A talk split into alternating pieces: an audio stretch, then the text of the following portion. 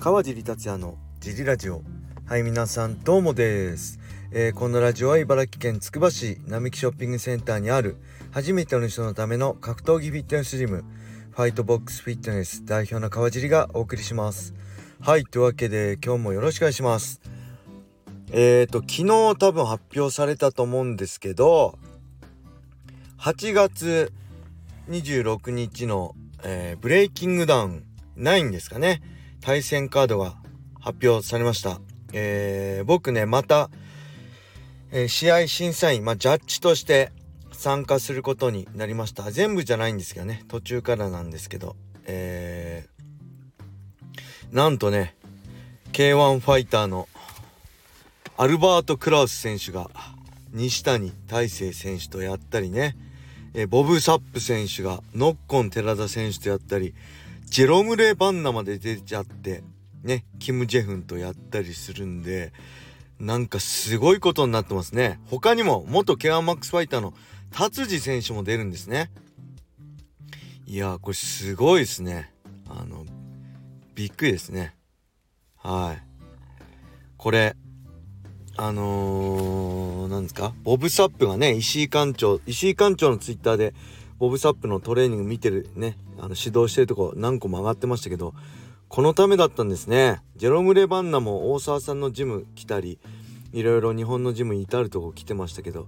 これだったんですね。いや、すごいですね。なんか最近、えー、っと、あそこ、アメリカでね、この前のジェイク・ポール対ニック・ディアスみたいなね、ポール兄弟、ローガン・ポール、ね、ジェイク・ポールののボクシングマッチねのペーパービューでニック・ディアスが、まあ、何億とか稼いでたらしいんですけどそういうのはアメリカで流行ってますけどそれと同じように日本では、まあ、往年の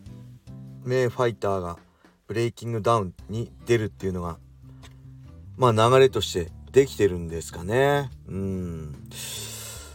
まあねあのジェイク・ポールとかねローガン・ポール相手にやってればね、何億も何十億も下手したら稼げるんですけど、ブレイキングダウン出ても、ブレイキングダウンってね、ファイトマネー出てんのかわかんないんですけど、あの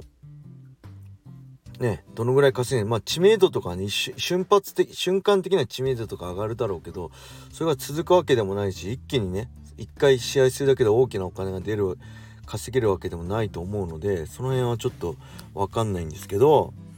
あの、この流れ、なんか続きそうですね。はい、僕がまあ試合することはないですけどあのー、うんちょっと何？あの元ね旧 K1 ファンとしてはこれちょっと見逃せない試合になるんじゃないかなと思いますね。はい。そんな感じで、えー、レターが来てるんでねレターをいきたいと思います、えー、ちょっと待ってください。まずこちらですね、えー、最近安保さんがクラファンを募った上でジムを作るとか北岡さんまでやるようですが、えー、以前は雷神もやってましたが格闘家のクラファンについて見解を聞かせてください。はいありがとうございます。クラファンそうですね安保さんが3000万とかね募集ジム作るっていうのでクラファンやってたり北岡くんもまたやりますみたいなのありましたね。これはねまあ僕はねすごいいいと思います。まあ僕自身もねジム作る時やってたくさんの人に助けていただいたしあのー、なんだろう。広告としてもすごい魅力的だしこれやることでねあのー、すごいみんなに知ってもらえることができるしえー、まああのねお金金銭的にも助けてもらえることも意味も大きいと思います。ただ僕やった感じだと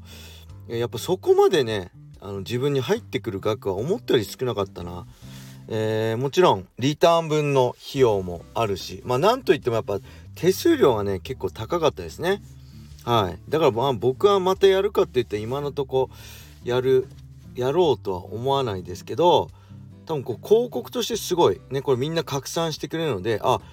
川地ジムやるんだとかあんぽさんジムやるんだとかそういう意味ではすごい魅力的だしあとねうーんまあ例えばこれまあ格闘家のクラファンは別にしてクラファンってもともとこうなんだろう何か作りますみたいなののクラファンってまあいわゆる前売りチケットみたいなもんだと思うんですよ。売ってからあ作ってから売るんじゃなくて売る作る前に告知してこういうのやるからもしやったらあのよかったら買ってくださいみたいな協力してくださいみたいな前売りの感じだと思うのでクラファン自体はねすごくいいと思うんですよね。ただ格闘技のかのやるやり方ですよね。やり方によってだいぶ違ってくると思うし僕的にはねあの何、ー、て言うんだろうこうね格闘家応援したいけどなかなか応援の仕方が分かんない。でもちろん近くのね東京の人とかは都内で試合ある時チケット買って応援行くのが一番いいと思うしまあグッズとかねあるんであればグッズ買うのがいいと思うしまあ激励賞とか試合にね出すんであれば出すのが一番いいと思うんですけどなかなかあの会場まで行って激励賞出すの難しいし全員がね、あのー、例えば自分のグッズとか売ってるわけじゃないんで応援したいけどどう応援していいか分かんない。そういう時にねこのクラファンってすごい助かると思うんですよね。だから僕もあのー、まあ多くはないですけどジム作るっていうクラファンがあってすごいね知り合いだったりお世話になった人だったりね。あのそういう人たちの時はやりますね。うん。あのー、まあ少量ですけど大きな金額は決してできないですけど。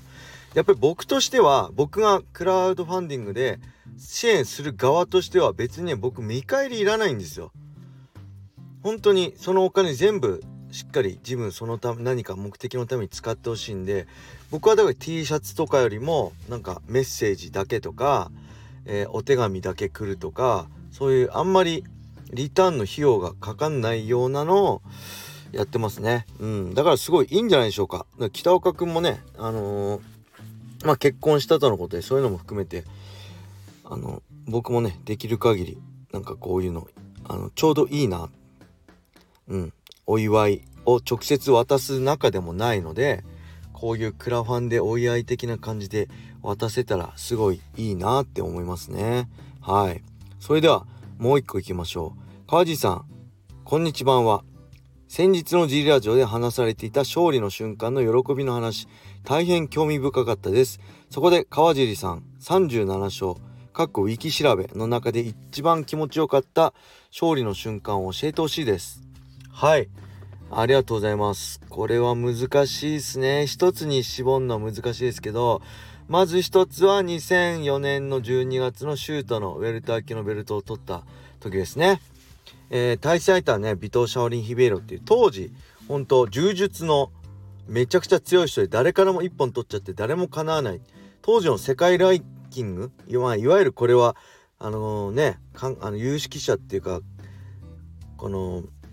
ネット界隈の人が決めたランキングだと思う。それでも1位の選手で誰もかなわないんじゃないかっていうシャールイン相手に勝ってね、えー、自分が主役になってベルト取った時。で勝った後ねあの当時のトップスのみんなが、えー、リングに上がってきてけど今じゃ大問題ですけどもうファンがね あのファンっていうかチケット買ってきてる人がリングまでなだれ込んでみんなに胴上げしてもらったりねそのぐらいのことができたのもあれは一生の思い出ですね。はい。でもう一つは、えー、2008年12月31日のダイナマイトの武田幸三戦です。これももうほんと試合前怖くてねほんと足折られて選手生命終わっちゃうんじゃないかっていうぐらいビビってたんですけど、まあ、なんとかしっかり KO で勝つことができてこれはもうほんと下馬評ひっくり返すっていうか僕ねそういうのなかなかなかったんですけどこれは本当にあのー、嬉しかったですね。あの、リングに降りて山田トレーナーと抱き合った瞬間が、今でもすごい、あの、最高の瞬間だと思います。そして、もう一つはね、えーと、あれですね。USC のデビュー戦、2014年1月の USC デビュー戦。これもね、やっぱ USC っていうね、えー、大きな舞台での、うん、めちゃくちゃ緊張して、しかも1年ぶりの試合でしたね。えー、12 2012年の大晦日以来戦ってなかったんで1年ぶりの試合で緊張する中ねバタバタではありましたけどしっかり、えー、1本取って勝つことができたのでこの時のね勝利も大きかったです。はい、でついでに言うとモーマカーキーからの復帰戦ね2015年6月のドイツ大会デニス・シバー戦も、まあ、アウェーでのねえー、の中での判定勝利ってことで、えー、網膜剥離からね復帰して、えー、深作眼科で正しい治療してもらってまたここからファイターとして生きていけるっていうねそういう思いも強くてこれもものすごい印象に残ってる試合ですね。はい。結局4試合喋ってしまいました。すいません。一つには決められません。はい。すいません。それではこんな感じで終わりしたいと思います。レターもねどしどしお待ちしております。もうね一人なんでレターがないとね多分えー、もう、えー、収録しない時も増えると思うので是非皆さんレターお待ちしております。はいそれでは皆様良い一日を。またね